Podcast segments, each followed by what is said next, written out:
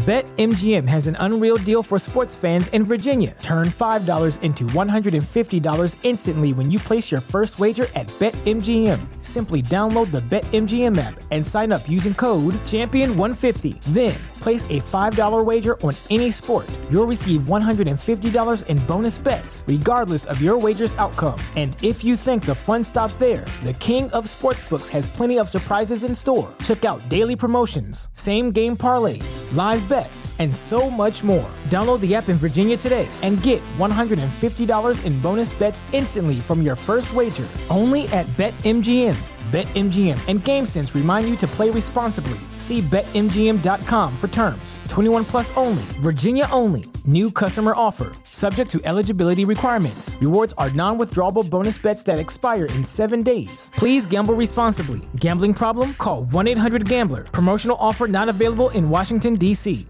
Hey everyone, Yas here, and I just wanted to say it's great to have you join me today because I'm sure we're going to have another fantastic episode. So, whether you're here for the first time or if you're one of the repeat loyal listeners of the show, I truly appreciate you. But before we get to today's guest, I just have a small favor to ask, and that's if you could just take a brief moment to hit the subscribe button if you haven't already. Ensure that you share it with all your coaching friends, and don't forget to get in touch, guys. Let me know your thoughts on what you think of today's episode or any of the recent episodes you've listened to. You can do this on Twitter at the Coaches Net. Once again, that's at the Coaches Net. And please make sure you do, as I'd love to hear your thoughts, guys. Anyway, on to today's show. I hope you enjoy it. Have a great day, guys. The Coaches Network. Hey, guys, you're now listening to the Coaches Network podcast, a podcast aimed at anyone who's passionate about athlete, talent, and personal development. My name's Coach Yas, and I'm a UEFA A licensed football coach, coach developer, and content creator.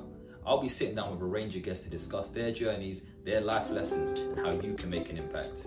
Enjoy. Right, guys, welcome back to the Coaches Network. My name's Coach Jess, and I've got a very special guest with me this morning. My guest this morning is Ed Coughlan. Morning, Ed. How are you? Very good, Jess. Thank you for the invite, and I'm really looking forward to just getting into some stuff with you. Amazing, amazing. Ed, just before we get into the heart of it, um, maybe just give a brief insight around who you are, what you do, and kind of we'll, we'll go from there. Yeah, so uh, Ed Coughlan, as you said, when I um, I'm from Cork and I'm I'm back home in Cork now in uh, in Munster Technological University. Here I am a senior lecturer across the sports science and coaching science um, modules, and I'm also a research lead in a, a team around skill acquisition. Um, that's the day job. I love it here. I'm a part of a really fantastic staff and and a great research uh, unit. And outside of that, uh, I've been coaching for 30 years. Um, probably at, at the kind of elite level for a little over 20 years. And over the last five years, predominantly my work in coaching has been in professional golf, working with golfers around their practice environments. Um, when I'm not coaching, uh, with people you know whose livelihoods are at stake and the like. I'm I'm a dad to two boys, and I love coaching them in their respective sports. Um, and I also do quite a lot of coach coach education, coach mentoring um, to try and especially um, at kind of national governing bodies and international governing bodies stuff, maybe auditing, look at this, looking at some of their frameworks and the like to have uh, uh, ensure that it's maybe best practice and evidence-based practice is what they're putting out there um, but also trying to um, engage with grassroots coaches um, who oftentimes, unfortunately, don't have sufficient information to help them, um, just to help them with, with what they're doing as, as volunteer coach mums and dads, you know. That's it. You say that's it, but there's actually a lot in there. Um, so let's let's go right back to the top of it. First, we talked about being part of a, a research team around skill acquisition. Maybe mm. just talk about what that actually looks like in a day to day, and maybe just give a brief insight for maybe those who aren't too familiar.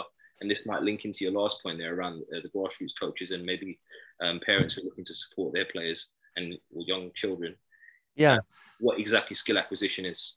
So skill acquisition is a is a term that uh, has been around for for decades, really, um, but it's it's come from the area of motor learning, uh, motor development, motor control, all these areas about how, how we learn things, how we learn um, anything really. Is it about movement? Is it about um, around the psychology of what we do, and so on and so forth?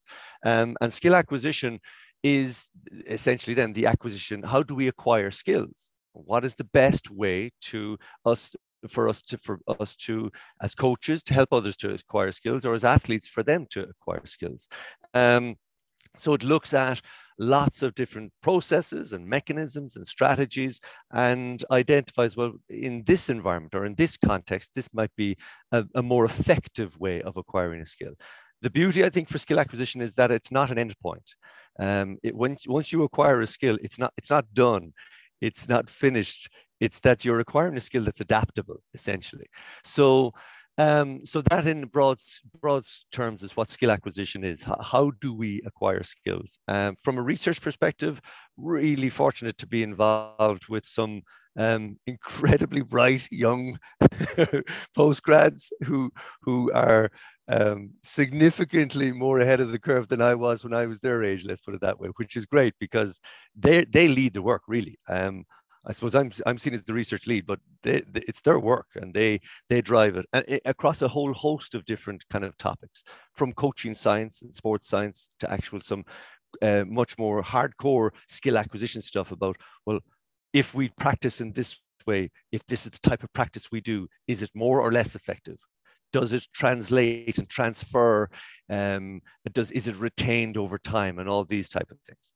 And I think that's that's some that's oftentimes you know that's where the the research happens but that's also oftentimes where the best conversation happens with coaches because coaches will often ask what works ed and i was like well i don't i don't know because um, that's why we we try so many things because lots of things you know we don't know what we will say is look there's probably and i'm only picking numbers out of my head there might be 10 really effective ways of doing it, but there's probably 10,000 ineffective ways. So let's just make sure whatever you're doing, you're probably doing one of the 10 likely effective ways. What we do find is that unfortunately, because of either how coach education has gone or how cultural things have been retained in a traditional way within sports, they're, they're not even doing some of the 10 effective ways. And they're doing old school, redundant ways of coaching their kids or their athletes. And that's where those conversations that come out of the research and go into the applied setting and for practitioners.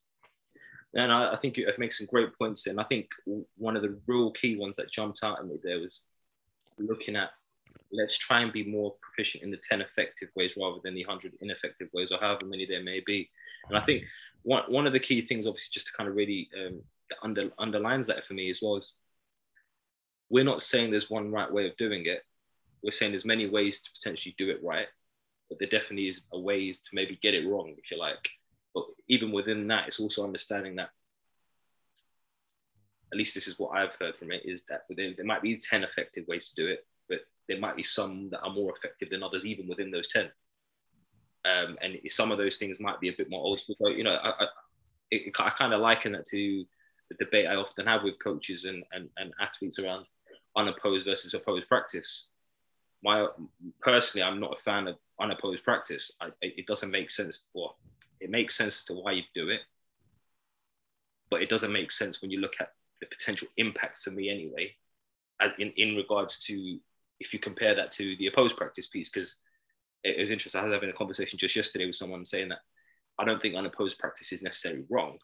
I just I just believe, from my experiences, my observations, similarly to yourself as a coach educator and any experiences I've had as a coach as well, that unless a coach is knowledgeable and articulate enough to be able to provide and appropriately provide context to the unopposed practice, then unless they can do that, for me, it's just redundant.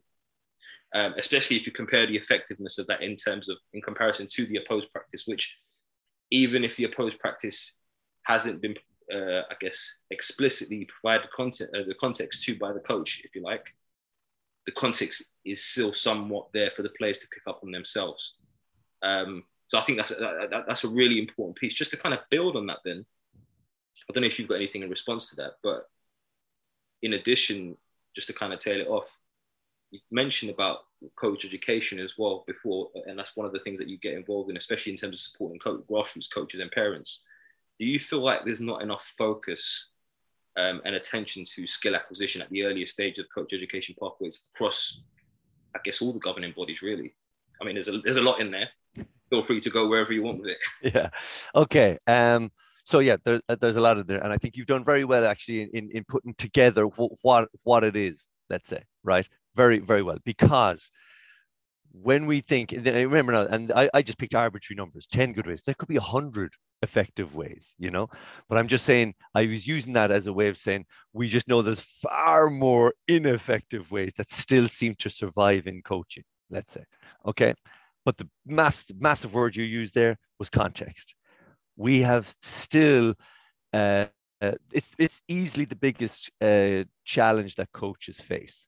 It's it's the work I do when I, when a player comes to me and says, Ed, I um I, would like to work with you, and I'm saying, okay, can you tell me what you've heard about what I do? You know, like, well, I I understand I've spoken to other players who worked with it, whatever.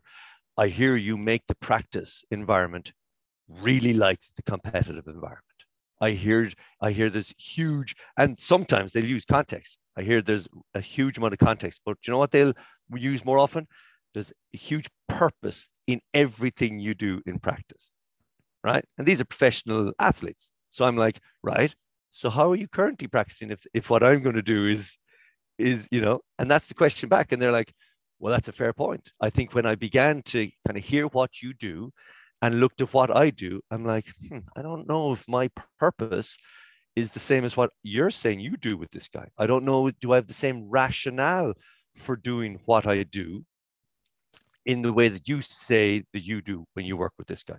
So I think that's a that's a big part of what we're trying to do even in our research, but also when we're trying to connect from our research out to, you know, the mums and dads out there who are helping the kids, but also always up to the professional coaches who don't have time to be able to go away and read the books and the chapters and the academic papers, which can be quite dense and so on and so forth, you know? With that in mind, a great question you've asked around skill acquisition in coach education. We have an appalling track record in coach education about where skill acquisition is introduced to the journey and introduced to the content. I mean, appalling. Yeah. And I've seen I've seen all the ways up to like level three, level four pro licenses where they'll have skill acquisition, and it's half a page. Oh, and we've we've covered skill acquisition, and you're like, wow, I, I, I did an entire PhD in skill acquisition and I only took a tiny slice of it, but that yeah. was a PhD. And yet you've, you've given half a page to it. Uh, well, I mean, it's very interesting you said it because I'm, I'm literally thinking that is it a case of, well, why, why do you think that is? No, obviously, it's, it's not a new concept like you mentioned. Um, and I think a lot of practitioners, especially at the elite level, and especially in academia as well, it, it's you know it's widely spoken about. It's widely regarded as you know there is stuff there. The science doesn't lie. Do you know what I mean?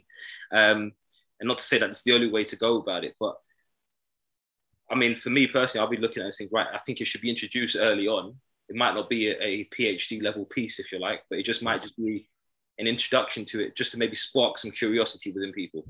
Uh, I think that's the that's the least that we should be looking for, especially at the early stages, because you know if we go if we go back a few moments and you talk about some of the the methods that are still being applied, that I don't know how they've stood the test of time, but they have. Um, largely, a lot of that down is that is down to maybe a lack of understanding or awareness of things like skill acquisition. Largely down to maybe uh, lack of experience and exposure around different ways of working and probably more around experience and exposure of the ways that maybe parents or, or players who have in the past been through themselves. Um, so it's just almost like that that age old conversation. Well, why did you do what you do? Well, because we've always done it. Do, do you know what I mean? So it's like, and, and you can't blame them. I mean, if, if nothing's ever piqued their curiosity, then then you know you don't know what you don't know essentially, or you or you don't know what you don't know to the point where you don't even know if you should know anything else. Mm-hmm. Um, so I think there's a you know if that even makes sense. Okay. I know it does. So I think that you've again you've hit on some massive massive terms and and phrases there. The, the one that's jumped out at me is the curiosity, to spark the curiosity. I love that because we currently in coach education we make it seem like skill acquisition is this big bad place that it's really heavy duty and it's really hardcore and you've got to really have your your ducks in a row to get in on this it's not to spark the curiosity with somebody was to say, well, actually, so what age are the kids you're working with? This age. Okay, so are you aware at this age they can maybe take in one piece of information? Maybe. so you telling them, okay, I want you to set up like this and do A, B, C, D. Just okay. So are we clear? We're all A, B, C, D, and you're like, guys, they, they're they're working on small A here, and you've just gotten them big A, big A, B, big C, big D. So, and oh, and what age are they? Oh, they're older, right? Well, then you can you can still maybe just do one, but they'll get a little bit sooner, a little bit better, and maybe introduce possibly a second point, but you know, not heavily. But that's again, if you start saying that to people, they're like, "Huh, well, that's interesting," because I'm currently doing this. I didn't, I wasn't aware of the psychology of retention of information for kids versus older kids versus adolescents versus adults. I said, okay, well, now that you're aware, will you change how you engage with them? That's and, and he's like, well, of course I should. I said, well, great. And if it was that simple, we would be in a far better place, yes. But what happens is, oh wow, that's really interesting. They get a workshop on it. The whole club get it. You know, 200 coaches they come away from a and again we do it even in conferences. We go to conference we've got pages of notes. Too much stuff to take away no time for task consolidation and we go back within a few weeks we're just going back to doing what we always did. But i think i think you know you, you make a great point i totally agree with you um, and i think largely from my own experiences and observations is, is because maybe that obviously, like yourself, you know, you're a researcher in this area, so you, you'll have a certain level of understanding and knowledge around it. But within the governing bodies in the coach education pathways in particular, maybe just an observation, maybe the coach educators aren't as knowledgeable in these different areas as maybe they probably should or could be. I think, well, um, that may have been the case previously. And again, when I, what, um, and it is important to note here, especially in Ireland, we've we've seen a huge shift in the last 10 years of national governing bodies looking to re-energize their coach education frameworks. It's also helped by the fact that and as you and, and, it's a key point that a lot of these national governing bodies now in their education departments have people who've got um, not just the experience as a player or as a coach but also now the postgraduate experience with a master's and a PhD, and publications themselves, and linking in with universities like ourselves and others around the country, which is having a significant impact. So, possibly that was the reason in the in the past why it got to that place, but it's probably now um, the reason we're going to move out of where we once were because there does seem to be that shift towards better educated and informed um, administrators, let's say, and and I, and I'm and that's where there's that lag. What I see on the ground still is probably um, a little unfortunate because what's actually probably happening at administration level is is better, but it just takes time for things to filter down, as you can imagine. You know, so I know, let's say the IRFU in Ireland, right, the uh, the rugby uh, national governing body, we're doing a PhD with them around a new coach education framework that is an incredibly um, positive step forward for how they're doing it. So you uh, so but how long will that take for it to get out to the masses? That's that's our job. But yeah. they are moving. We know the same is happening with the gaelic athletics association here. We know there's some really good people in coach education the fai in ireland. But again it's that trickle down effect. How long will will it take for it to get down to the, the to the masses and the grassroots let's say? Yeah 100% i think one of the biggest challenges that people also face within any change really, or any any anything that's linked to academia and and, and when this, the science is brought into it, if you like, is um, the use of language. Yeah.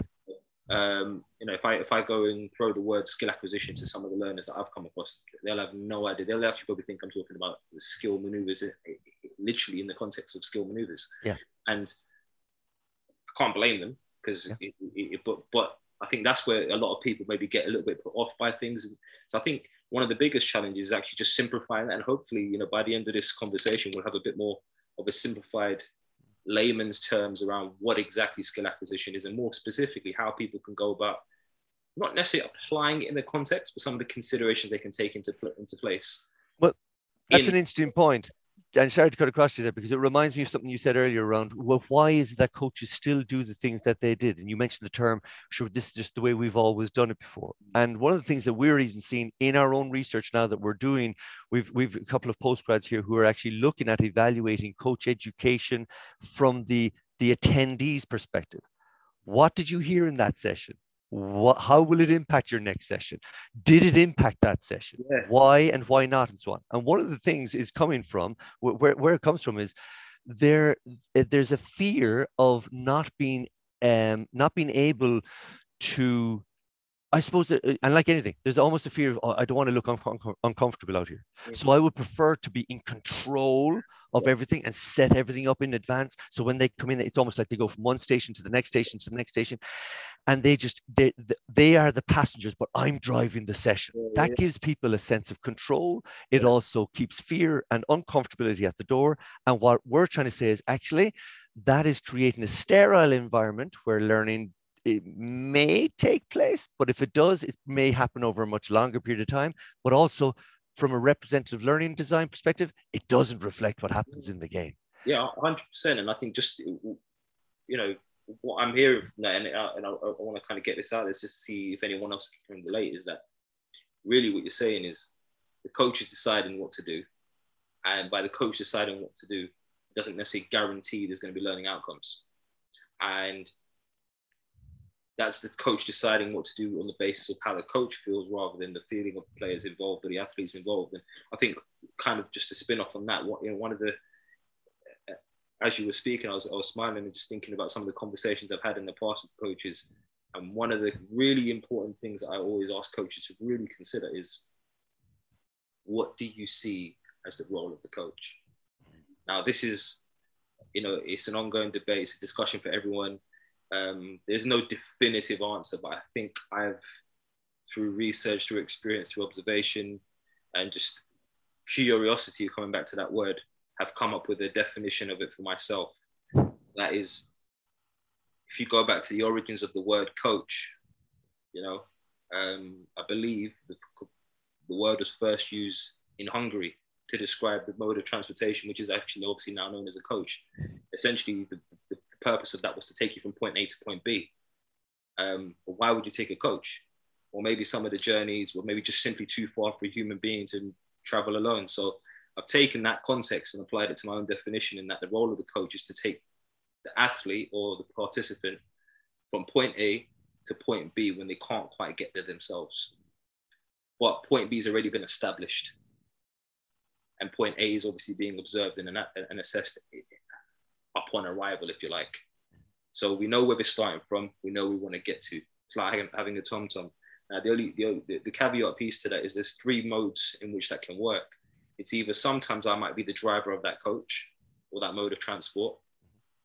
In other times, I might be the passenger and, and hand you the keys, Ed, and go along that journey with you. And in other times, it might be that actually you're on the journey, you're the one driving, your car or mode of transport might have broken down. So I now need to give you a push from behind to get you going again. So that's, you know, not a simple sentence, but that's the way I look at coaching. Um, and within that, you know, kind of just a follow on point, is, is, which is why I'm really big on providing and supporting coaches and people with frameworks rather than models. Um, because for me, model dictates that or implies that everything's going to be replicated it needs to be like for like, almost like a cookie cutter approach, which is where then you go back to those old school ways of working and never changing. Whereas a framework is basically saying, right, Ed, here's your box, go wherever you want within inside it, but here's some key things to really work within, if you like. Mm-hmm. Um, and that means that I can give you that message and I can give John and, and Tyrone that message as well. Messages don't change, but the directions in which you're going within those parameters might be very different. Mm. That might be based on your own individual skill sets. That might be based on your own experiences and the people in front of you. It could be so many different variables as to where, where and why you go in different directions. But that's the framework. I know I've gone on a bit of a tangent there, but oh no, no, I, I, it's very interesting, and I think there's a there's a lot of there's a lot of there's a lot of stuff in there that we would be that we would see is a significant part of what coach education is becoming let's say you know that idea that our job because there is no one as you know there is no one role for a coach that's going to fit all the people that are in front of them. And that's where then the consistency of message is so important. So let's say if i'm working with grassroots with my my my boys i never mention the score to them because that's not important to me. It's important to them they're highly competitive my two boys are highly competitive but i don't need to be competitive for them I don't need to be competitive even with them because the message needs to be you're loved, you're supported, and you're cared for. That win, lose, or draw, it will not change my engagement and interaction with you. And for all the other boys in that team, uh, the love is probably different, but the support and care is the same. That regardless. So I work with an under 14s team. They have never heard me mention the score or the importance of a game ever.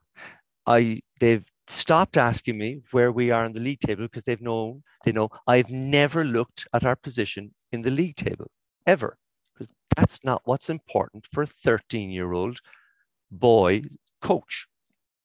It's not, and if it is, then you have to seriously look at well, what are you doing? Who are you serving here?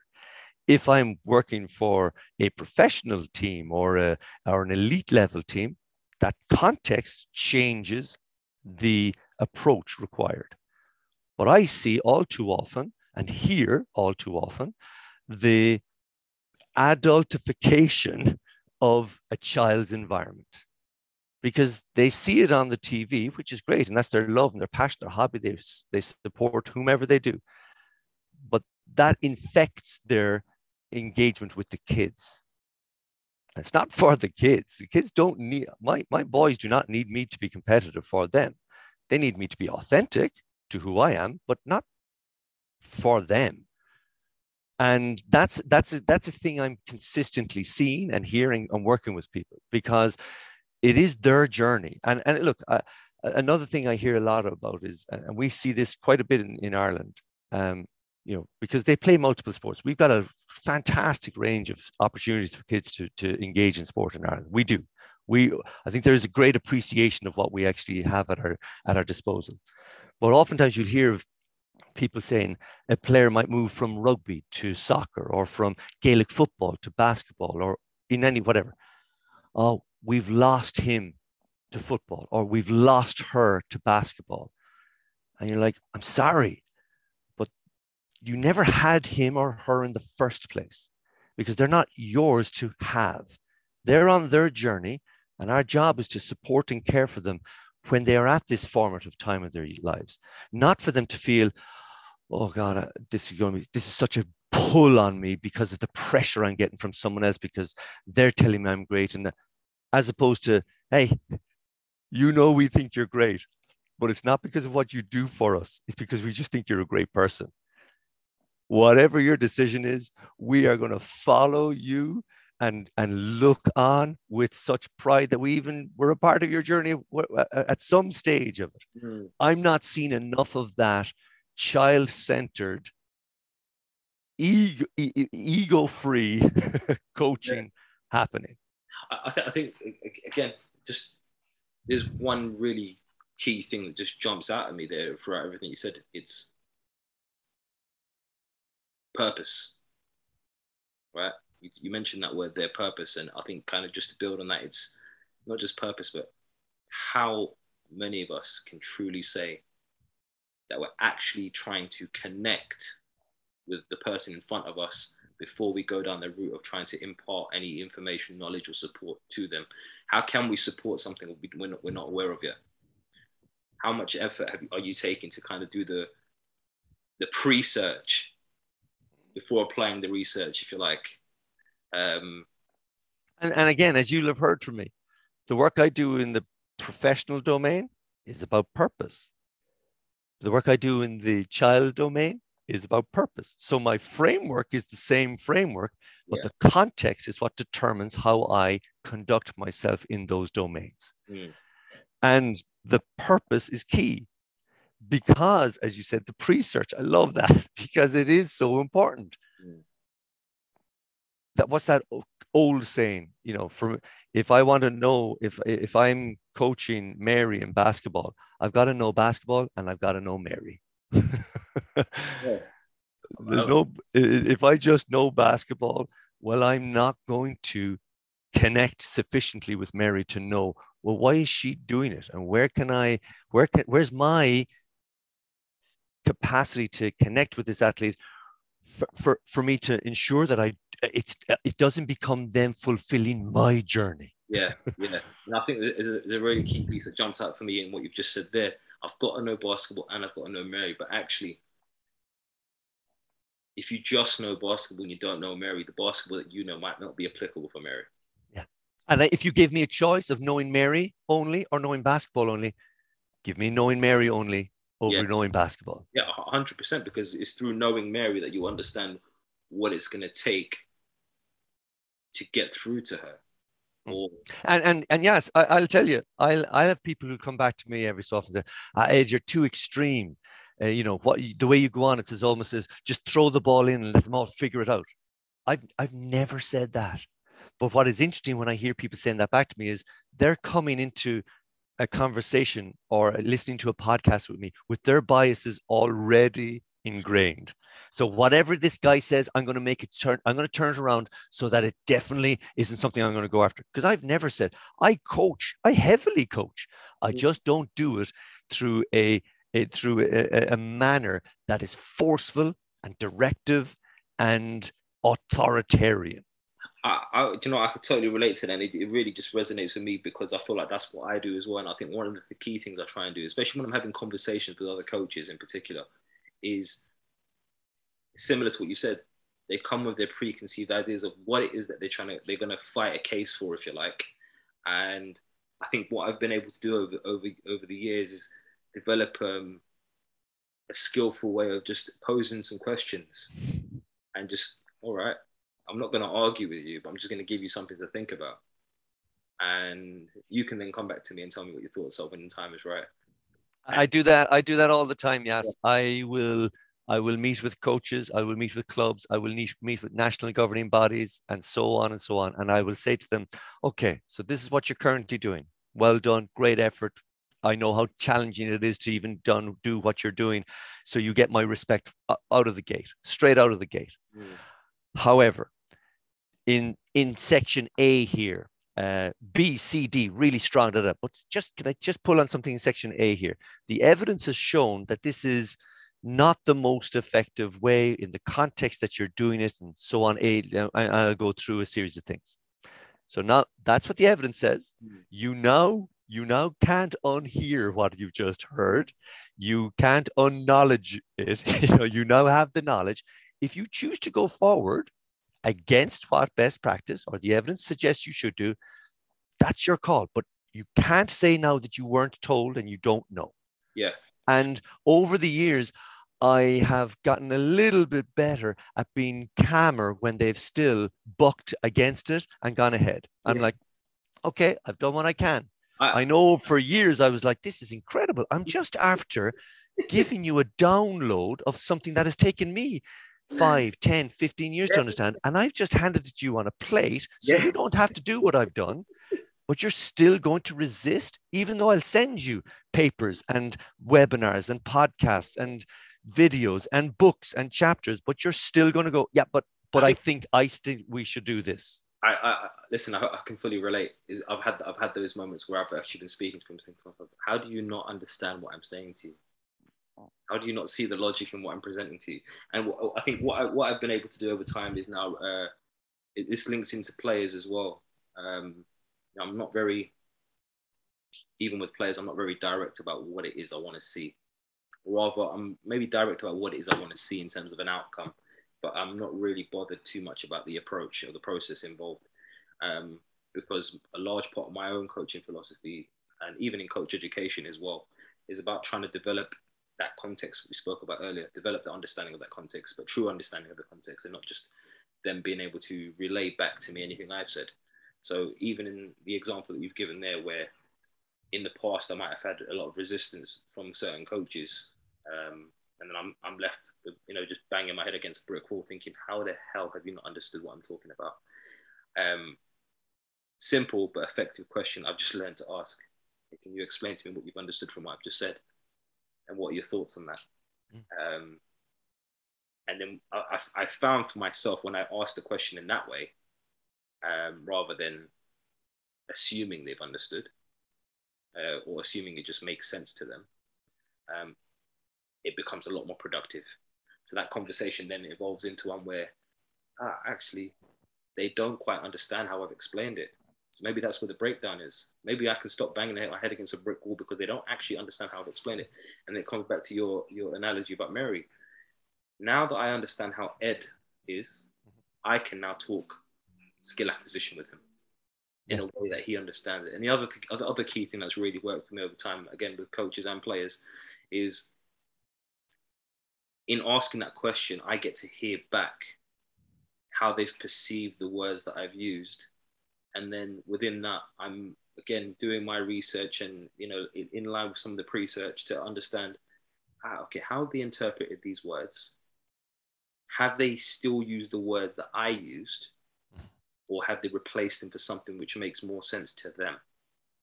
Now, if they've changed the words, then it's it's it's my responsibility now to identify right the words that they've replaced my definition or my my my my speech with, if you like. How would they define those words so that we can make sure that we're in alignment and we are singing from the same hymn sheet, even though we're speaking different languages? Yeah. Um, and that, that piece has become really, really integral for the way I work, and, and it's been it's been phenomenal in terms of impact because ultimately my role is, like I said, take you from point A to B, but more importantly, it's it's, it's in a way that works for you in the direction mm. you want to go. So if you want to go down the you know the M1, let's go down the M1. But sometimes the M1 might not even take you there. So if it doesn't take you there, my job is to redirect you. But if M1 is a route, even if it's longer route, let's go for it. Mm-hmm. Um, and over time, you might decide, actually, this M1 is taking too long. Let's find another way. That's fine as well. Um, and, and, I think that's the beauty of the process is that we, have identified an outcome, we've identified an endpoint, um, but I'm giving you the scope and the and the and the time to allow you to explore which way might be the most effective for you, but also highlighting some key considerations and variables I think you should make along that process.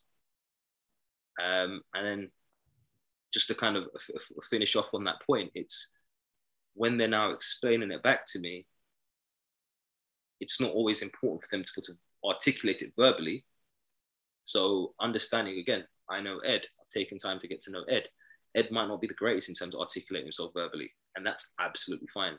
So Ed, why don't you show me what you think I'm looking for? And and having that that piece around it. So it's almost one of the key things I like to use within my coaching is can you show or tell me? And if you want to show me, don't worry about telling me.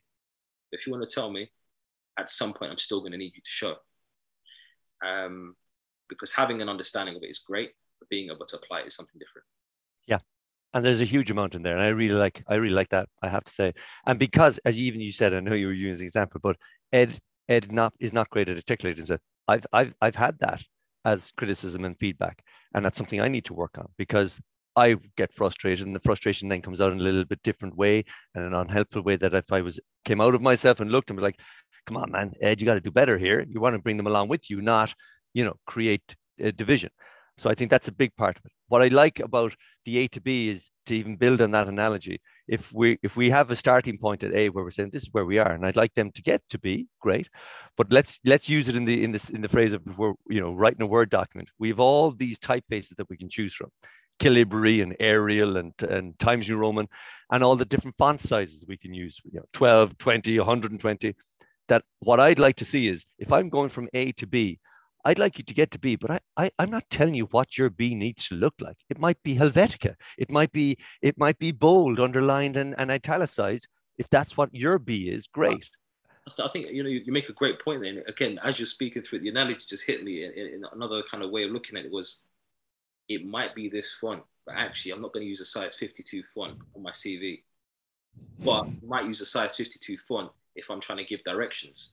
It might just be a big A, go to A, or whatever that might be. So it's, I think it's a great way to look at it. But more importantly, I think just picking up on what you said there is, I don't think it's ever the coach's job to identify the B. Yeah, exactly. Uh, and that, that that's the one really key thing I want people to really, really take from this is that it's for the participants Yeah. to decide what B is. Yeah, Because only through their decision of identifying what B is are you going to get their buy-in commitment. Now, because as soon as we even say a B, we're we're assuming there's an end point. No, we're not. We, we have no idea. We have That's no it. idea where it is. We're assuming that that person knows what their B even is. Yeah, yeah. And I think Good part point. of the role of the coach is to, ha- is to not identify the B or decide on what the B is, but support them in exposing the options of what B could become. exactly. And I think, look, another question that you you spoke about some of the questions you've come up with to engage with people better, and I like, like really good questions. But uh, one that I've that has kind of emerged in my discussions is when they've been saying, and I've been saying, well, this is what the evidence and this. I've come back and said, well, can I can I just stop for a moment and just ask you, where's the evidence for what you do? And invariably, like I mean, it's almost like 99 times out of 100, there is no evidence. It's just, well, this is the way I've always coached, or this is the way I was coached, and we were successful when we did it this way, and this is why we do. And it's all, it's anecdotal Yeah. with, with uh, like snippets from tradition and culture, and you're like, wow.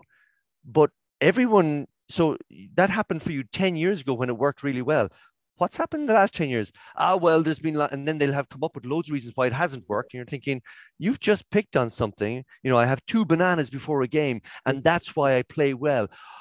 So I have to have two bananas before every game. So do you play really well in every game? Ah, well, no, because some days you're like, well, hang on. So it's not the two bananas that you have before the game. Can we come away from the superstition and the, you know, I, I, th- I think you're spot on, and it kind of brings us full circle really to the top of the conversation. We talked about those, uh, you know, ex- example of ten effective ways of working, and I think it's again just really high, really important to reiterate and highlight on the point that it's not that there isn't ways which have been going on for you know before I was around and maybe before you was around that aren't effective. That's not what we're saying, and it's certainly not what I'm saying. But what I believe we're both in agreement with is that are these ways the most effective ways? Mm. So if it is effective, is it only effective four out of ten? I'm sure if it's effective four out of ten, there's going to be something that's out there that's five or six or seven or eight out of ten. But have you considered it yet? And if your four out of ten is giving you some success, you might actually be at a disadvantage. Uh, might- yes. When I when I first met Rick Shuttleworth, okay, all those years ago, I was in my little head then thinking, oh yeah, I'm, I'm getting a handle of this and I, I know where I'm at and so on and so forth. And then I meet this guy. and it was what? This is how old? He was coming with evidence and with examples from coaching in other sports from all over the world from the 60s. And you're like, oh my, here I thought I was at cutting edge. He he basically was like, Ed, relax. You're you're you're not where you think you are. In fact, you're you've gone you're almost going down a rabbit hole. You need to come mm-hmm. back out and be prepared to go down every rabbit hole, let's say, and realize there's been a huge amount of work done before you've experienced what you're experiencing. Mm. And let's not try and reinvent the wheel because there's there's been men and women who've been who've been doing this but have been suppressed because of you know as we all see one coach does something that's very successful everyone copies that and you're thinking well hang on the context has just been removed from the situation again the purpose has been removed from the situation so as you said these are things that have been here for decades decades yeah. and and that's what sometimes can be frustrating. We say, Ed, you know, all this new stuff you're asking us about. I'm like, it's it's not new and Yeah. it's not mine. I'm just here sharing what others have done before us that have been shown to be effective. And I think the other danger that people can fall into with that as well is that if you're not um, constantly ch- checking, challenging, and probing your existing practices, you can fall in that habit of just saying, right, this is how it is, just get very tunnel visioned of it. But actually, it also then, I guess, links into another aspect of uh, coaching that we often see, and it, hopefully we can work towards by sharing information like this, uh, a world where it doesn't exist anymore, and that's this player is not good enough. They don't get it. Actually, actually, let's take a step back. Goes back to Mary and basketball. Do you Hmm. know enough about Mary to be able to get her to understand about basketball? Yes. and it, it, it just goes full circle and it's like it's so refreshing to have this conversation with yourself because the amount of time i spend trying to break down the barriers of un- people understanding what exactly it is that we're discussing here right now it's almost it i'll give you an example i was having a conversation yesterday about some with someone about this and it, we were talking about the, again unopposed versus opposed practice and uh, i'm currently uh, supporting a, a group of coaches in in essentially reevaluating, redefining what their coaching philosophy will be for the environment they're currently working in. And one of the ideas I shared is that, personally speaking, I don't have a playing philosophy in the way that I the way that I work because I don't believe that we need one. Mhm. Um, I believe that there's only one thing that's been constant, and obviously my sport is football. Um, there's only one thing that's been constant from the time I can remember or I've, I've seen in, in history till now, and I believe it will never change, and that's the principles of the game. Now, yes, we're going to have different trends, and you know the trends will go around in circles, different systems, strategies. Uh, you know, uh, people that want to, you know, individual bits, collective bits, or whatever it might be. But that's the one thing that does not change. The game is very simple in that respect you're trying to score in my goal, I'm trying to score in yours, whilst we're both trying to stop one another from doing it. That's it. Now, if we ref- if we keep the focus on that, the game is very simple. Now, as with any other game, like you know, we could be playing a, a, a game of team tag or capture the flag or whatever. You know, you've got your base, I've got my base. We need to get to your base, I need to get to mine. Same principles. I can't go through the middle of you if there's five of you standing there. It's not going to work. I'm going to get caught. So what do we do? We spread out and we give you a decision to make. How far are you going to spread before you allow us to get through? Same principle. So the key message always said to coach just focus on that. Forget about whether they're passing it. Forget about whether they're dribbling it. Forget about whether they shoot from 5, 10, 25, 30, 30 yards out. Are they getting closer to what is their point B, which is to try and score the goal or to try and stop it. Simple as that. Now, in doing that, I don't believe in using unopposed practice because it won't give you the context that is required unless you are articulate and knowledgeable enough in order to enable to break the context down in a way that Mary, Ben, Ed, John, whoever it is, understands it in an unopposed manner. However, if you're going to go down the unopposed route, you need to have context. If you don't quite have that level of knowledge or, or that ability to articulate it in that way, then you can rely on the opposed practice doing it for you to an extent. You still need to, you still might need to, uh, you know, spark their curiosity and raise their attention to certain variables. Mhm. However, even without you, they may still pick up on these things. But then that's where the art of the coach comes in and the skill of the coach comes in to be able to carefully and skillfully pick up on what the athlete or the participant actually understood and taken into account in the context of that session. Again, a bit of a ramble. No, no, that's huge. And there's a there's a few points I, I'd love to pick up on there. Just I'll start with the, the last one. We have a new course that started here in September, the the coaching science and sport pedagogy. Okay. First year of the Bachelor of Science and whatever. So we had our first cohort come in last September. And we were very excited about this course that we've written and stuff. And one of the modules I fought for was to have a module called the science and art of coaching. Okay, so I wrote the module, whatever. So it was the first running of it just the semester passed. And do you know what it became? Because again, if you're going to have a title like that, it has to then be fluid. You can't be set in your way. You know what I mean? So it was a very fluid module and so on. It became uh, basically, I could have re- rebranded it coaching philosophy or the purpose of coaching or contextual coaching, all these things, because they they drove the module. I set out, well, this is what we hope to cover, and here's what, it, and I gave them a, a choice about how we'll assess it and all this. It was remarkable to see how, even within a module like that, it became artful and skillful and scientific because it is that that that uh, merging and emerging um, yeah it, it became something that nobody really owned and yet everyone felt a part of because that's what coaching should be about.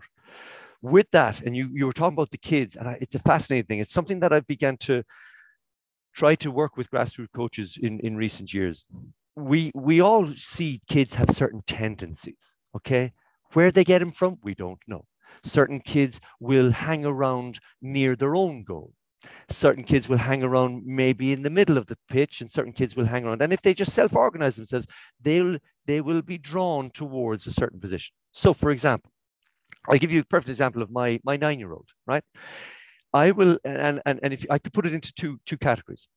Is the boy or girl that you're working with are they the kind of person who wants to score more or are they the person who wants to stop from scoring more right where do where where, where did they without without getting into any deep philosophical thing with them but just guys can i just ask you to rate which is more important scoring uh, more goals to you or stopping them from scoring? Straight away you're going to identify huh they have a tendency to be the defending type people as opposed to the attacking type people. Now that doesn't mean then we put them in those positions because that's where they are. No that gives you a purpose then to broaden the horizon and to say okay well my my my young fellow will ask me sometimes in the game, Dad, can I go up front? Of course you can. Up front you go, knowing within a minute he'll be back in the in the back in the back in the back line, because he's just drawn to. It seems to be more important for him to stop them scoring than him to actually score. And does he love scoring? Of course he does.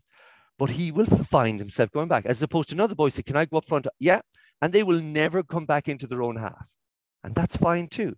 Now, that's where, as a coach, I'm thinking for his development at nine or eight or 10, I've got to try and encourage this kid to come back in, and I'm going to work on a couple of constraints or rules so that, that this kid BetMGM has an unreal deal for sports fans in Virginia. Turn $5 into $150 instantly when you place your first wager at BetMGM. Simply download the BetMGM app and sign up using code Champion150. Then place a $5 wager on any sport. You'll receive $150 in bonus bets, regardless of your wager's outcome. And if you think the fun stops there, the King of Sportsbooks has plenty of surprises in store. Check out daily promotions, same game parlays live bets, and so much more. Download the app in Virginia today and get $150 in bonus bets instantly from your first wager only at BetMGM. BetMGM and GameSense remind you to play responsibly. See BetMGM.com for terms. 21 plus only, Virginia only. New customer offer. Subject to eligibility requirements. Rewards are non withdrawable bonus bets that expire in seven days. Please gamble responsibly. Gambling problem? Call 1 800 Gambler. Promotional offer not available in Washington, D.C. Ease the pitch from a different perspective to the one that they just want to see. That's my role as a coach. How they'll engage with that, I, I don't know. And that's where then working with coaches, the work that let's say Rick Shuttleworth has guided me through, that cut, bleed, and bandage. You know, I'm, I'm going to work with you. I'm going to help engage with, and when by me working with you, I'm actually working on myself too. This is a two-way thing. But for us to for there to be some mentoring going on there's going to be a little cut it's going to hurt a little bit because I'm, I'm we're going to identify things that you don't do well and that's to you're going to bleed out a little bit when you, when that's happening like oh god i'm being exposed here but the bandaging is where the learning happens and the realization actually, this isn't as big a, a hurdle to overcome than I thought. Yeah. And I think that's where that's where that important thing. And then to go back to your one of your early points to finish to finish what I just to pick up on what you were saying about the how people engage themselves and, and getting to know Mary and all this type of stuff, right? And it could be anybody, Mary or Muhammad or Mandy or Mark, it doesn't matter, right? But the I've been asked over the, the, the, recent years, Ed, is there any podcast that you think really resonates with you about this idea of getting to know the person and allowing the person the, to really find their journey? And there's been two. I don't know, that's, there's a bunch, but Jonny Wilkinson, when he was a guest on the High Performance podcast with Jake Humphrey and Damian Hughes, has to be one of the most outstanding podcasts conversations I've, I've ever come across, right? And even the, the guys, the, the hosts were themselves saying, whoa, Johnny, this is heavy. This is heavy, man. but it would be remarkable if people could connect with what you're talking about. Then from there, Johnny himself has now created his own podcast, I Am, and it is a remarkable contribution to the podcast domain, right? But the other podcast that I, I guide people towards is a chat between Jonah Oliver and Jay Carter on talking performance, right? For how you can hear a sports psych talk about how people can get so caught up and carried away if they don't have the strategies to help them calm things down, let's say, right? Two really impactful podcasts mm. that, that speak to a lot of what we're doing because it, it keeps coming back to what's the context? Are you actually allowing the context to run away from you as a coach?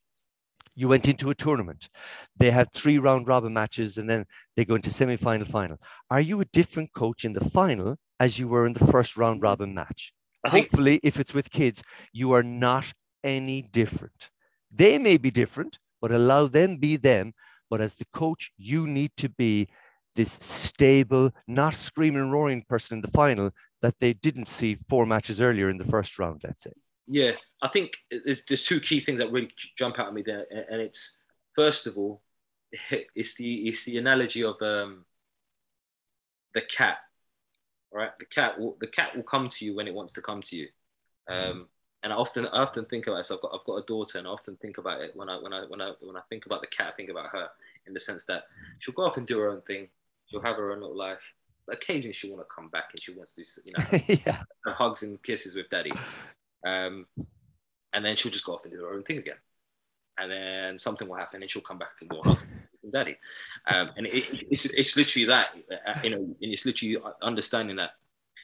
And, uh, come onto that because you mentioned about the, letting the context run away from you. Um, now,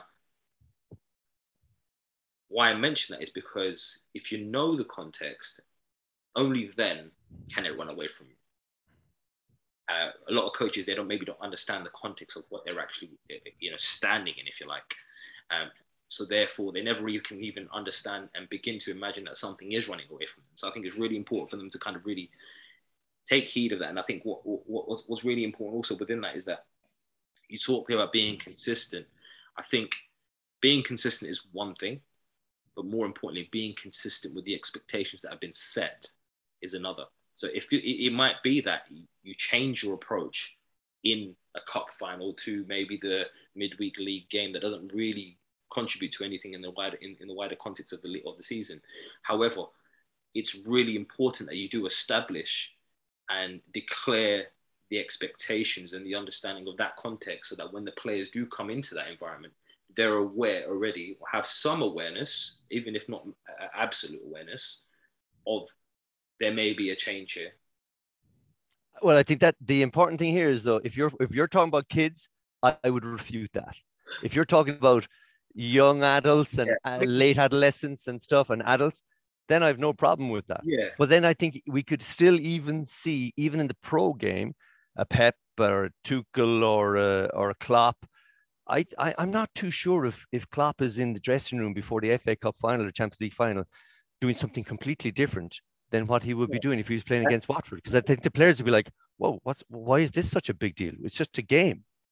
I, th- I think by that point, uh, and, I, and I totally agree with you. I think, but I think by that point, there is a different level of um, expected commitment and understanding from the athletes involved around what the context actually is.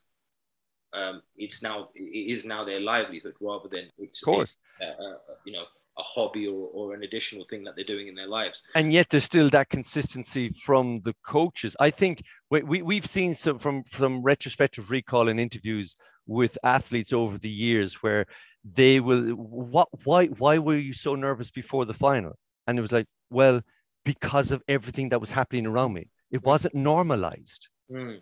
And that's a key thing.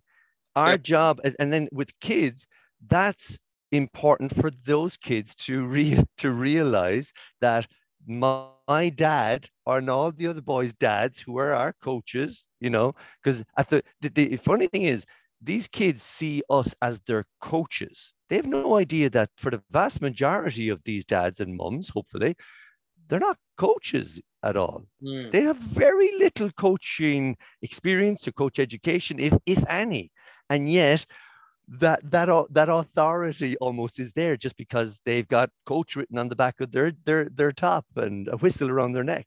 you, you're spot on, and it, it comes back to the whole um, concept of you know the, the, the levels of leadership. Some Mm. assume the, the role of a leader, in, in this case being a coach or you know a manager, and they just expect that people will follow. Um, but actually, as, as you, you know, I'm referring to the, the work done by um, I forgot his name now. Five levels of leadership. What was his name? Do you know?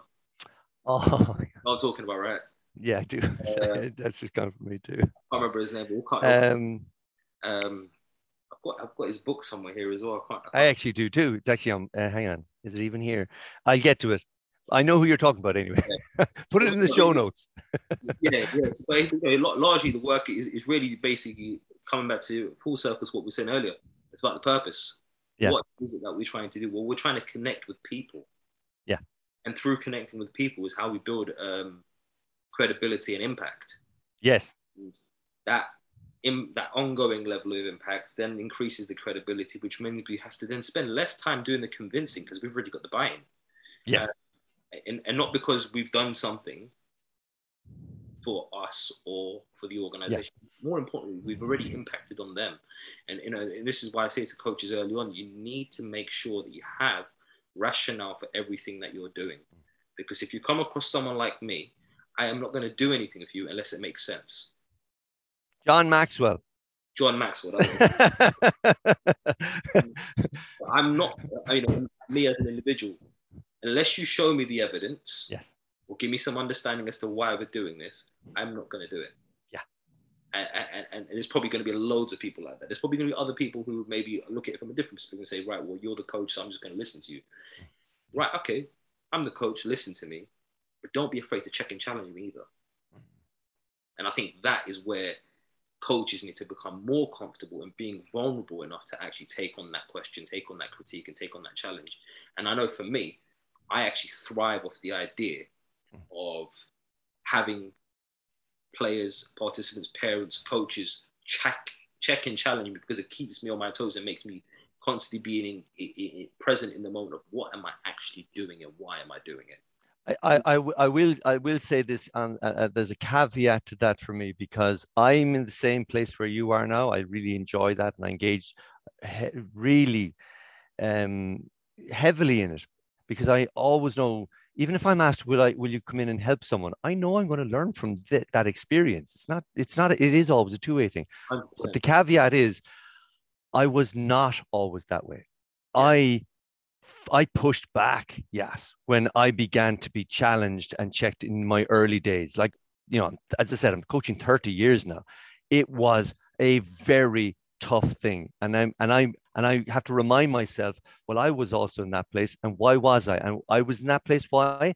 Because I was coaching the way I was coached right. and I had biases and all that that fed in that needed to be broken down for me to become the coach I am now. And I'm sure I have biases now that I'm going to need to break down to become the coach I'm going to be in five years' time. hundred percent, and I think you're spot on because, and, and it was just going to lead me on to the next point, which was, it, it, in moments where you're afraid to be checked, checked or challenged, I believe it's that purely down to maybe a fear, Yeah. that you are not as knowledgeable and as not as secure in your understanding as you may want to believe or think you are. Absolutely, absolutely. And look, we've we've postgraduates here all the time. What's what's what's the end of that journey? One sense is the viva voce examination. You're going in to be challenged, and so on and so forth. What's the difference in how they approach that day? Because if if you've done your job as a supervisor and they've done their job over their time, they're excited to go in there. Why? Because as you said, I'm going to go in and I'm going to have a world leading expert who's going to challenge my work and and just like, but it's my work. Mm. I've just spent four years going down dark holes and dark alleys and rabbit holes and but I actually want to be challenged because now they've learned how to learn. And the only way you learn is actually having your learning challenged, having your understanding challenged. And they're excited. So I like we've had it here, uh, you know, a week out, uh, two days out. How's it going? Yeah, I'm really looking forward to it. Even though they know they're going into a room with Yeah, yeah, yeah. with a giant in the domain, you know, and they're like, I can't wait. I actually can't wait for the chat and the discussion and the challenge because that's that's it's been about that.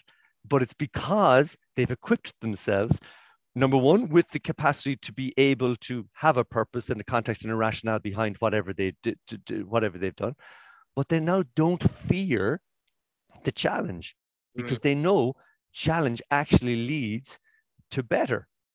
And that's a big thing that I try to and sometimes fail at doing with coaches to make them realize it's all right to be asked this question. It's okay to feel I'm under pressure here and I'm possibly being exposed. It's okay if you can let go of that. There is some really cool stuff that lies ahead for you.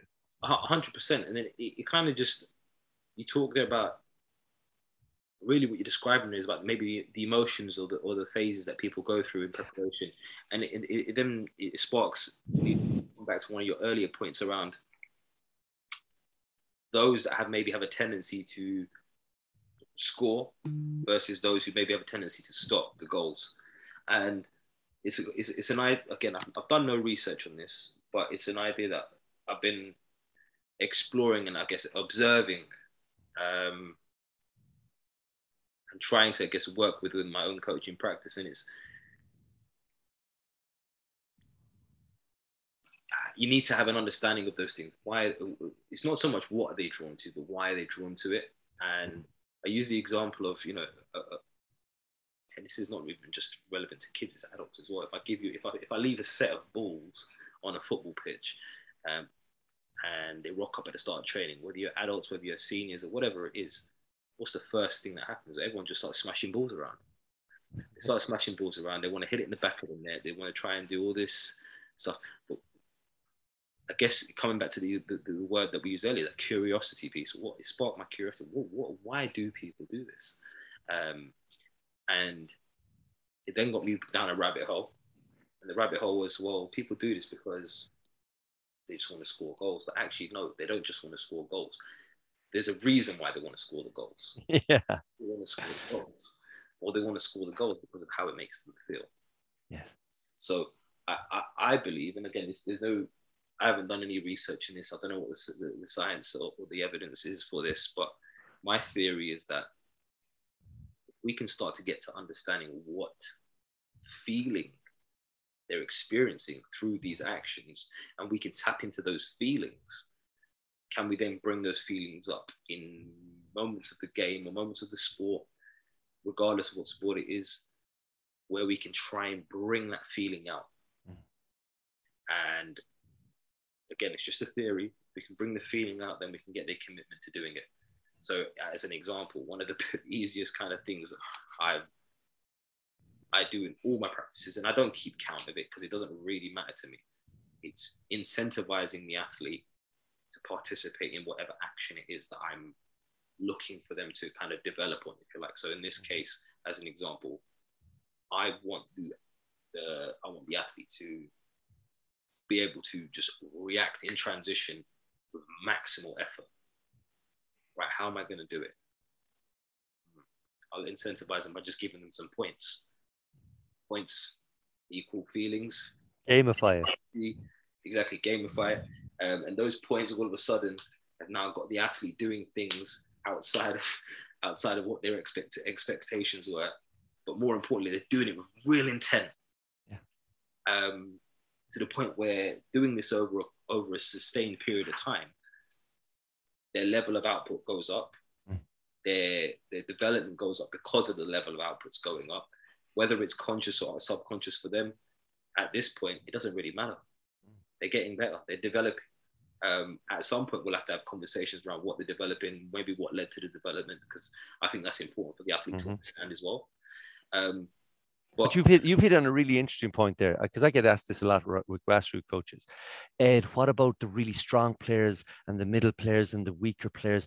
You know, we want to keep all the weak players together so they get to play with together. We want to get, and I'm uh, like, wow, since when? Who? Like, where's your evidence for this? You let's say, and, I, and and they're like, but how do we do it? So I said, okay, so let's gamify it, like you said, let's incentivize it. Let's take a really strong player and tell him, okay, we're, we're going to play this game here, and you get a point every time you have you pass to four different players So all of a sudden now he's not thinking of taking over the game. He's actually his job is I get a point for my team if I pass to four different players on, on my team. And then we can scale it up by saying, well, actually, if you can actually do four, and again, because it might be a pass to a weaker player, and he's thinking, well, I'm not going to pass him because we're going to cough up position. So okay, actually, four one twos. So you got to give it and get it back. All of a sudden now you're bringing a weaker player in and they they give it right back and he's like great that and all of a sudden he's boosted because he's just helped me to get to and then there might be another boy in the team who's getting another little task. But uh, they're playing together. Why? Because they're kids and they should be playing together, not based on, oh, well, the good kids together. And all of a sudden, hang on, we just separated two friends here. Just why? Because of what we want to do as adults. And yet they'll go home, they'll go out into the green space outside, outside their front door, outside their house or wherever, the local park, and they'll all play together anyway. And they're the games they will talk about for days afterwards. Yeah, yeah, yeah. yeah. I think you're spotting, and it, it, again, bringing back to a conversation I, was, um, I referred to earlier, I was having yesterday with a coach around the unopposed practice and the opposed practice piece, and I I basically said to the, the coach that opposed practice is a must for me. Now, I look at it as you've got this thermostat, dial up and dial down pressure on what the unopposed or the, the, what the opposed practice presents. So, is it a one v one? is it a 1v1 with just players shadowing? So still, I, I class that as opposed, but just low level opposed, if you like. Or is it just a full on game situation? And I would advocate doing that from the age of four, as early as that. Now, am I expecting success? Well, I don't know what success looks like to them at this point. But what I do know is I will check and challenge them around the context. So, as an example, there might be 10 four year olds. Some might be bigger than others, some might be smaller than others, some might be quicker, some might be larger, rounder, squarer, whatever you want. And this is not just relevant to four year olds, but if I can do it at four year old, why can't I do it at 8, 9, 10, 11, 12, 13? And I've tried this and it's worked. My key thing to do here, though, is not tell them how to achieve success in the task, but actually expose what the task actually is in this moment. Now, the outcome might be yes, it's still point B, as in it's me versus Ed. I need to get to that line. Ed needs to get to this line. No problem. But actually, when I'm playing against Ed, who might be stronger than me, I have to approach it different to when I'm playing against Mohammed, who might be smaller than me, which is fine. But am I aware of these differences? And I'm am I consciously aware of these differences? Because now my, my belief is that if I'm consciously aware of these differences, I can now use Ed as an exa- example of ah, this is what it looks like when someone's faster than me. Yeah. But I can use this as an example of this is what it looks like when Mohammed's smaller than me and whoever else might be smaller than me. So these are some of the things that work against smaller. These are some of the things that make me work against faster. These are some of the considerations against slower or whatever that looks like. And by building that, if you like, a library of understanding around the different contexts and some of the different responses and uh, subsequent required actions off of the back off the back of that, I can then develop a skill set which allows me to be adaptable, flexible based on what's in front of me and not just what the task is that's been set by the coach, if you like. Absolutely. And it takes us right back to the start of our conversation. What's skill acquisition? It's not an endpoint, it's to acquire skills that are adaptable. We don't know when we're going to need them or how we're going to need them, but we want them to be, first of all, uh, curious enough to try things, and then, in one sense, almost want of a better word, brave enough then to give it a go, you know, without the feeling of derision from the sideline for a failed pass and, and so on and so forth. I, I had a game last night with our with our under 14s, and one of the the the comments uh, we we lost the game and at the end i said i said guys you know how did you think you did and so on i said i said but look I, i'd like to make a point I said, like, can I ask you how you felt you supported each other tonight? And they were like, not, not well. I said, okay, why? Uh, there was a lot of bitching, a lot of moaning, a lot of when because they conceded an early goal and so on. And I was like, okay. So I said, guys, you've got to ask yourselves if, if it's just about winning, 13 year old boys, well, then you're going to have a lot of disappointing days. But if it is, but but but even in the winning and the losing, you need to stay together because I guarantee you, if you turn on each other like you did tonight, and I'm only this is just an observation from the sideline. So if you if I'm wrong, call me on it. And they're like, no, no, we didn't. And I said, okay. it was I even had a couple of questions because we've rolling subs still at this age, you know. I was like, guys would come off, having maybe, you know, done their best, come off for their 10, 12 minutes, and then would start, you know, making passing comments on the boys in the pitch. And I'm like, hang on a second, guys, you just tried your best out there. You're telling me just because you're off here now, you're thinking they're not trying their best. And it was a really interesting, just brief chat at the end of the game because it became actually not about the fact that we lost, but it was actually came back to we may have contributed to the loss just as much as they may have contributed to the win because in our in in our loss we didn't stick together so we lost sight of actually what was important A hundred percent. And I think again, it comes back to that word purpose. yeah Um, and obviously, this is slightly different because obviously you're talking about it from a, a, a participant perspective. But I think ultimately, when we're working together, we're going to get more achieved than if we're working alone. Yeah. Um, and we don't have to like where we are at in this moment. If we're against one another in this moment, it's just gonna it's gonna slow things down and not speed things up. So that, that- I think that's that's probably just the most simple way to kind of uh, Mm. really look at it i- i- in some ways. But you're right, we did come full circle in terms of what the definition of skill acquisition is and identifying. Yes, we might have several point Bs, but there's no end to this yeah because it's ongoing. It is, and, and this is the beauty of it. It is ongoing, and I think that for me, I reckon, is scary for a lot of people. yes. Scary part for a lot. Of yes.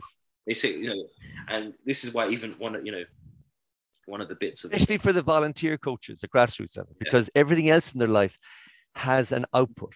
I'm an architect i'm a lawyer i'm a nurse i'm a doctor i'm a teacher i'm a plumber i'm an electrician i'm a what shopkeeper whatever but i know at the end of every day i've got to cash out or i've got to sign off on that project and there's an end point and it's this and that's done and then they try to bring their their adult life experiences back to childhood, which when they were own the kids themselves, they were like, that wouldn't have worked back then. But we think, oh, I'm now more experienced in my adult life.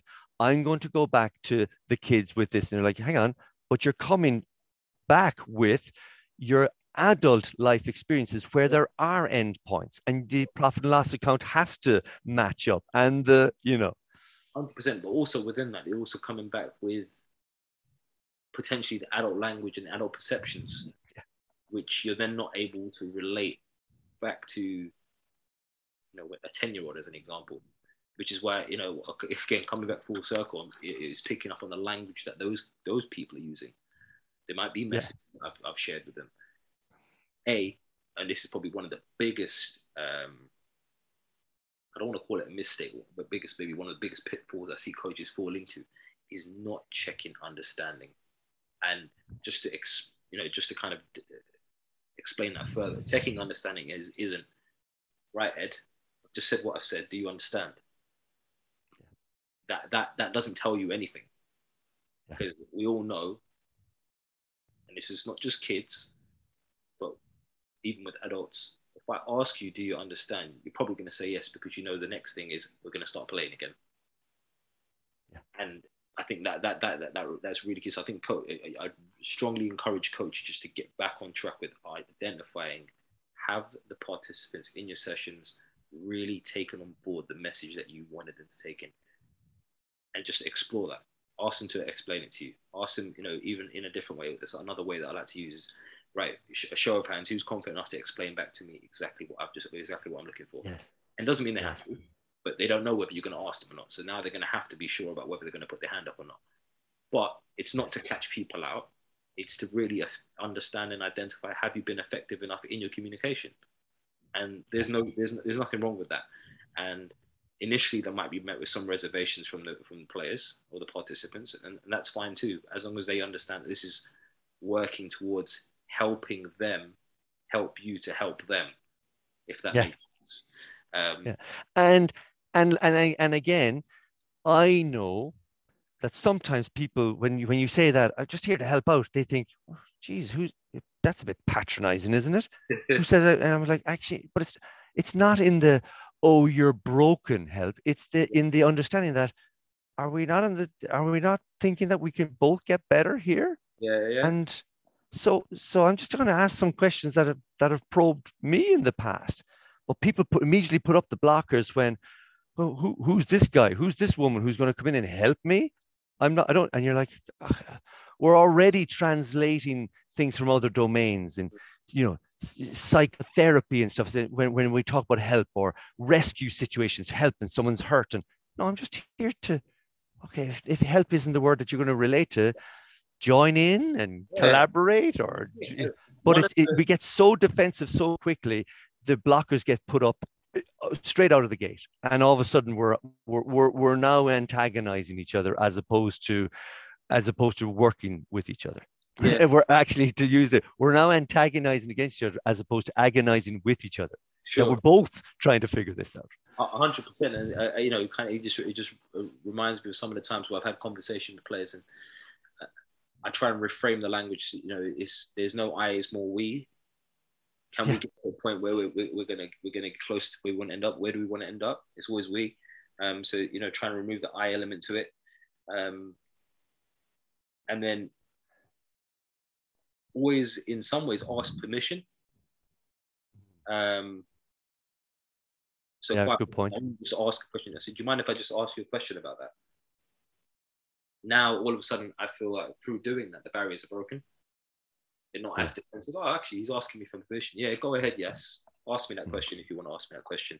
I can't promise I'll have an answer for you. But you can ask me. Um, yeah. And I think again, another piece about what you mentioned there as well is that the word that really jumped out at me again is being vulnerable. Being vulnerable enough to let the players know, and I've done this before, and, and, and I can tell you, for, for, you know, for definite that it has helped me in my own environments where I've actually gone to athletes. You know, um, I've, I've, been have, I've got this idea. Uh, I want to try it. I've never tried it before, and I don't know if it's going to work. I feel like it will, but mm. how about you guys work with me on it? We try this out, and you can let me know what your thoughts are now all of a sudden it comes back to the, the, the, you know that that piece I talked about in terms of my definition of a coach. This is a time where we're going to be on the journey together, side by side. We're both in the driving seat or the passenger seat, one alongside each other, rather than me driving the coach with you in the back. Um, we're yeah. going to do this together, and I think you know there's it, there is real, real gold and power in the coach being able to be vulnerable with the athletes. Yes. Um, I think you know just again encourage coaches just to really remove any fears or any any any anything around any negative uh, behavior. Really, I mean, it's easier said than done. I think at the forefront of your mind, if you just keep what you said a few moments ago, is that if we can help one another, we can both develop it. Um, and I think that that kind of reiterated, and you know, I'm, I am conscious of time as well, Ed. So you know seeing as we have come a bit full circle in terms of what skill acquisition is some you know some fascinating insights in this conversation already i'm really really drawn to one particular thing that we mentioned right at the start and it's about making the language around this academic piece understandable for everyone involved so maybe uh, you know just to kind of finish us off you can kind of uh, leave us with some maybe considerations um, variables to mm. consider around how to start developing a more effective and impactful environment focused around skill acquisition rather than specifically just direction, if that makes sense. Yeah, it does. And, and just on that point about engaging, uh, uh like, yes, I, I've never, I've never turned down as ever a request to come on to someone's podcast or anything. Why? Because of, as I'm going to hold up and others won't see this, because of the amount of notes I get from talking with someone I've never met before. I've a full page of, I don't know, I must have written down 40 or 50 things here from our chat today that I may not have written down only for engaging with you. You know, and that's the that's a big part of as a sum up, let's say, for what you've asked me to do. The first thing will be engage with people, talk with people. And if you find they actually are making you sit uncomfortably, talk to them more. Be be prepared to talk to those people more as opposed to finding people who are on the same page as you with the same philosophy the same and then just getting the same back? No talk with people who are who you make you think oh god that that's that's challenging my philosophy. Can i meet you again? Not oh, well he no not go near him because he's a bit of a crackpot. So let's engage more. As far as how we want to encourage a better environment for people, the first thing I would say is I, I am trying to encourage a lot of people to work to to to to um to engage with something I I I I've you might have come across this peak P E A Q to praise praise the people right? Uh, praise the people they're working with. But I'm talking let's say for grassroots coaches. Praise but only when they've done something well. Let's not get into this over well done well done well done great pass great pass great pass well done well done. If it's actually something that is actually worthy of praise because of that because for one kid to actually pass the ball could be, geez, great pass, John, because they may not be able. But for a boy who's well able to pass and doing things, hold back. Let him just have that environment to, to himself and whatever. The E for explore. Let's set up tasks and then get out of the way for a little period of time before we have to come back in to coach. If the task is a good enough task, well, then let them experience the task without you giving them 50 million instructions to begin with, then having blown the whistle to, have for it to start. And as soon as it starts, start directing traffic, joystick coaching. No, no, move out. No, no, because no, this isn't working to my perfect plan that I had in my head. I now want you all to execute it to where it is in my head. We need we need to do more of the E, explore. Give them time to explore.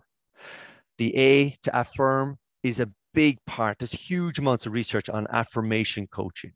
If a kid makes a run into space, it's recognized. So you give the praise, great run, Mary, into space. Excellent spatial awareness, or well done for identifying that room. That's the affirmation. You've praised the, the, the action and then you've connected it to something maybe they're working on. A, a pass in a, a pass by someone that went over the top. Great pass, John to have uh, identified there was an opportunity over over the top you've been working on that little chip ahead let's say you know these little affirmations to connect it to elsewhere in what they're their development and then the biggest one the Q is question let's engage through questions first rather than coming in straight away with I'm going to tell you what to do, when to do it, how to do it, where to do it, because I'm the dad or the mom, I'm the coach, because that's what's written on the back of my fleece. No, let's go in and have, have taken the time when they're exploring to actually genuinely formulate a good question that could lead them to the next element of exploration for them. And it comes in through a question. And if, they, if and if you get a question and, and they give you a good answer, great. Let's go back out, guys, and let's see if we can work on that. If you get a question, if you get if, if you give a question and you get an answer that says, I don't know, don't feel the need to plaster over it then because with the answer to say, well, I must have the answer because I'm the coach. Be like, okay, so you don't know. Well, now that we're aware of that question, go back in and see does the answer present itself to you when you go back in now. So they're the type of things that I would love people, and that that's not heavy duty stuff, even though there's heavy duty science behind all of the peak elements. So, but it's just not. It's it's more it's more accessible, I think. Yeah, hundred percent. So just to recap, you had praise. Uh, what was the E again? Explore. Praise, explore. Explore, time to explore, affirmation, and question. Right. So I'm, I'm going to attempt to uh, relay back to you what I've heard there, and you can let me know if we're on the yep. right track, and hopefully um, give the listeners something to kind of think about. So praise. Um, don't be, uh, I guess, so free with it, um, because really, again, it goes round circle, uh, full circle back to how well do you know Mary? uh, where is Mary on her journey, and is what is what she's just been able to do worthy of praise, or is it just a, is it just this, is it just a norm? And if it is the norm, it doesn't mean that it's it's not well done, but then it, it, it just really kind of brings me to a conversation um, a few years ago that uh, I think Gary Neville was having on, on, on, on maybe Monday Night Football. He was talking about being a commentator.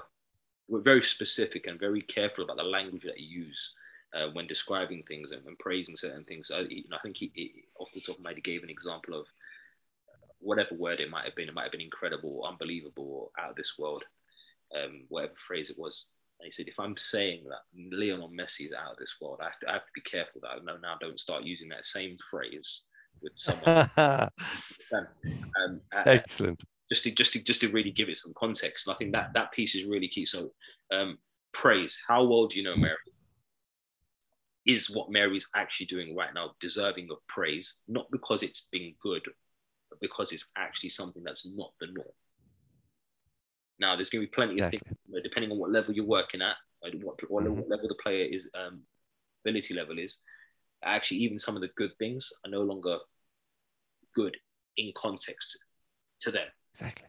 Exactly. that- that's the first piece. The second piece around the explore. And sorry, just on that one, just on that, because that's a you hit on a really good point here. Because even just in our talking about praise, there, we have not mentioned the stuff that we pick up on, we, that we pick them up on, because you were we don't need to.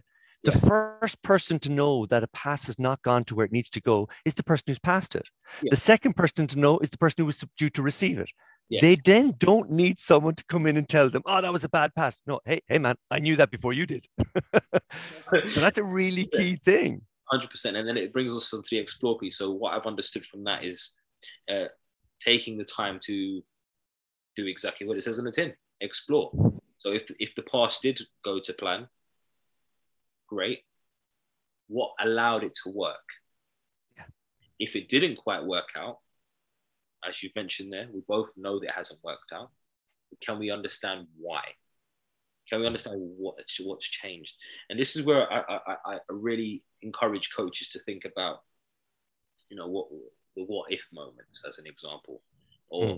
Um, and, and really help players develop a, a real sense of awareness of what's going on,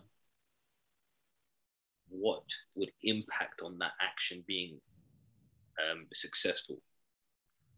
Now, so we've got praise, explore. Um, next piece, affirmations, affirm. Now, the note that I've made right next to this word is what gets rewarded gets repeated.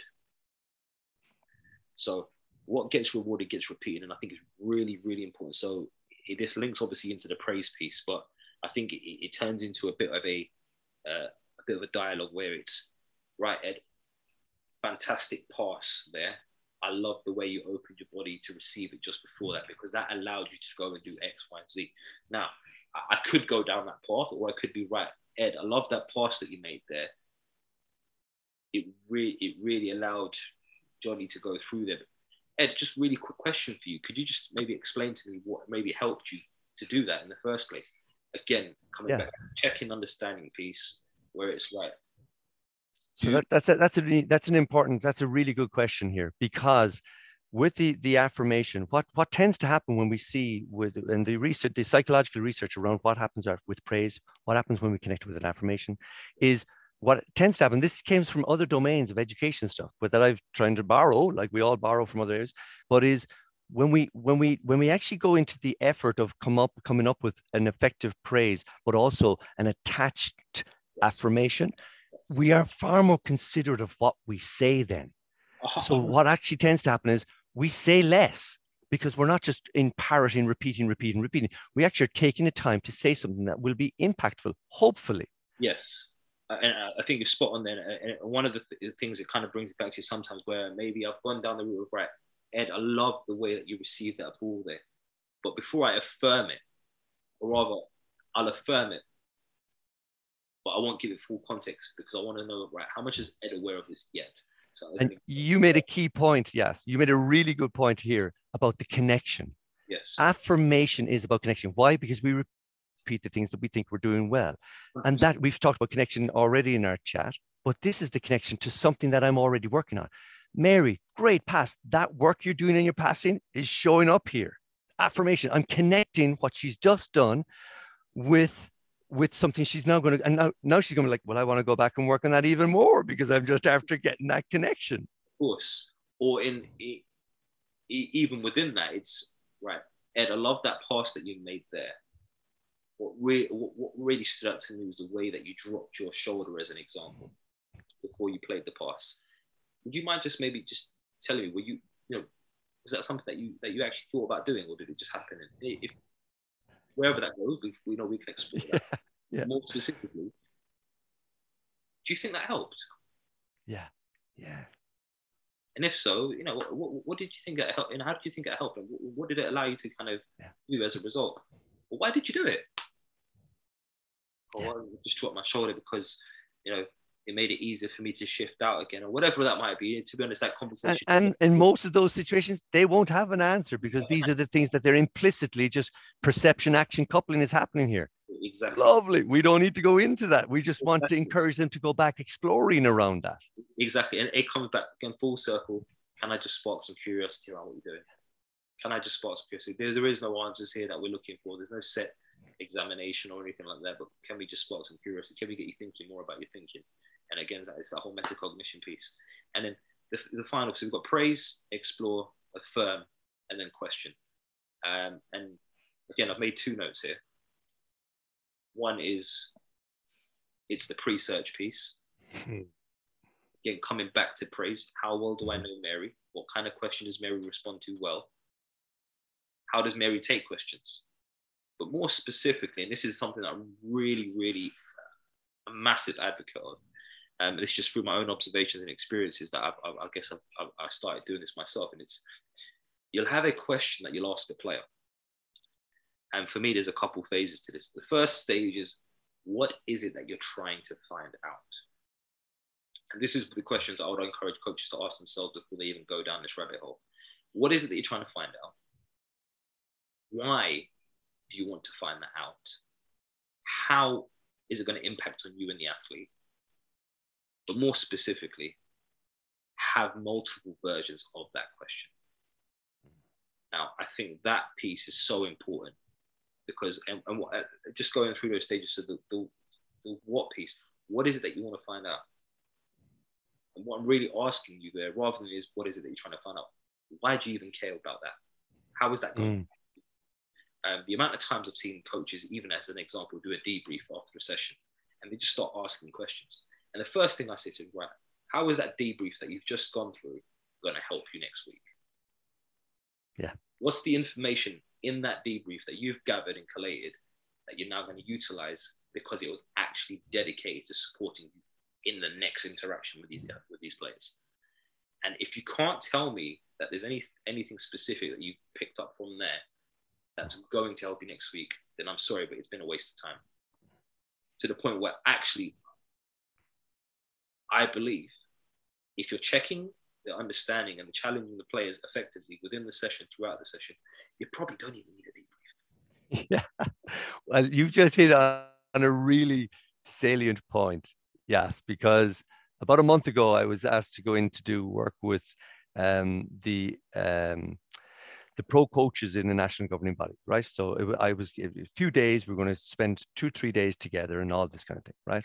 And part of that process was some observation of their coaching, interaction back from them, a lot of chat and challenge, a lot, really, a really, um, a really intense environment, but in a really good way. Everyone was in the room for all the right reasons, let's say. And as we started working through the the, the peak um, idea, the idea of you know, is there something just to, we can hold on to? A coach turned around. He said after the second day, he was like, he said, I, I, I like it, you know, and he's and then we push back. And there's a lot of push and pull, you know, around it. And even the, the kind of chat we're having about it, you know, to pick it apart, let's say. And he said, and I said, all right, it's that's interesting to hear why. He said, well, he said, I have a real sense of if I if I if I'm engaging in this way with them, I'm engaging in considered coaching. I'm considering everything I'm doing before I do it so that they're not getting any junk from me. I'm not wasting any of my engagement or my interaction with these players. And now again, this is at the pro level, so it's you know. But I I took away and I said, I said it to him. I was like, wow, I think I could take that all this back to grassroots coaches too. Surely we should be engaging in more considered coaching even with kids. A hundred percent spot on. I think again, it's just linking back with so many things that we've spoken about, and it's constantly happening. I think the biggest message to kind of take away from that is you don't know what you don't know. So can you stop? just, just become more curious. Literally, just ask why. And, you yeah. know, I like to I like to go down the, the avenue of keep asking yourself why till you got no reasons left. yeah. Right. Excellent. It's long, but actually Excellent. it's a lot of time in the future. Keep asking yourself why until you've got no answers left. and if it's not why, then it's what else. Yes. So, you know, the question piece again. So we've got that there. We've got the question. Why why are you asking the question that you're asking? How's it going to impact you? And if it's not, forget about it. But if you have a question that you've established is going to help you and impact on future future interaction, have multiple versions of that question. Um, because mm. is as simple as just the wording of your question that could that could hit the message differently for the person receiving it. So just be conscious of that. You know, some of the some of the language that might have been used in this in this in this conversation that myself and Ed are having today that might not mean anything to anyone, but it might mean something to some. Um, yeah. Which is why you know again I've tried to be considered in my approach in terms of the way we're having this conversation, try and relay things in different ways. Um, yes. Hopefully, you know we're we're getting across to as many people as possible in, in the conversation we are having, and I think it's really important as well to you know as coaches for us to share what we understand from our interactions with our athletes. You know, it, yeah. what they've said and, and how they've responded, because it, it's just going that extra mile to understand we are actually on the same page. And the language that you're using and the language that I'm using might be different, but we're talking about the same thing. Yes. I think that that piece is so understated. Um, yes, I agree. But I'm sure that, you know, Ed, we can probably go on for hours and days. uh, some of the stuff that we've talked about. And honestly, it's been a fascinating conversation for me, and I think one that I've really enjoyed. Um, and hopefully it has me been too. you as well. Um, but just kind of, you know, as we do look to round up, you know, there's some key things for the kind of uh, learners to take away there or listeners to take away on that. But more specifically, if they wanted to find a little bit more about your work, your research, and and and things that you do, is there some way they can get in touch with you to do that? Yeah, uh, look, the probably the easiest, more most public way is on Twitter. I, I go on Twitter for about an hour or so every Friday, um, and then take it back off my phone for another week, and it's lovely and quiet. but there, I do. I go on on Friday. I'll go on later on, um, and I'll yeah. Uh, so at Doctor Skillack is where I am there. Um, and other than that, uh, they can get in touch. My my my email is drskillack at gmail.com. I've I have I, I, don't think I've ever not interacted with somebody, uh, even, even those who come on and say that, uh, who have major issues with what I say. Why? Because who's to, who might say that they're, they're, not right. Um, so I love the interaction. And it's because, look, I'm, I'm relatively new to academia. I've been coaching for far longer than I'm in academia. And I'll be coaching far longer after I'm done with academia when I retire from academia. So uh, for me, coaching is it's a network of communication and engaging with people. So yeah, I'm happy to engage if anyone is ever uh, an interest. And like yourself, probably, I find myself being more drawn to the challenge parts because that's where my curiosity is. I, I'm a, I'm a strong believer, yes, that there's a better version of myself that's ahead, and I, I, just want to make sure I find I find him and and don't and don't you know don't leave leave any stone unturned as far as what what that man husband father coach will look like you know? No, i think you're spot on. Ed thank you again for your time again fascinating insights thanks yes thank you well, there you have it, guys. Another episode of the Coaches Network podcast, where our aim is to bring the world of athlete, talent, and personal development together to just one platform. And you can help us with that mission right now by sharing this episode or any of your favorite episodes with everyone that you can think of. You can tag us in those mentions as well on Instagram at the Coaches Network or on Twitter at the Coaches Net. We look forward to hearing from you. Let us know what you thought about today's episode. And until next time, guys, take care.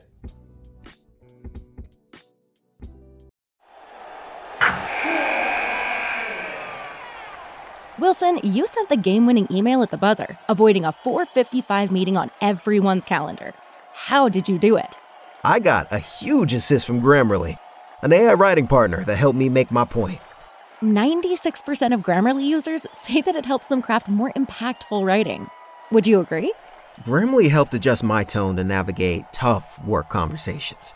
And it works everywhere I write, so I can quickly communicate effectively your teammate used Grammarly to summarize an important document, making a three pointer. How did he do it? It only took one click. When everyone uses Grammarly, everything just makes sense. You made an incredible slam dunk to end the game. The meeting was canceled, and your team will go home champions. Go to grammarly.com slash podcast to download it for free. That's grammarly.com slash podcast. Easier said, done. What if you could have a career where the opportunities are as vast as our nation, where it's not about mission statements, but a shared mission?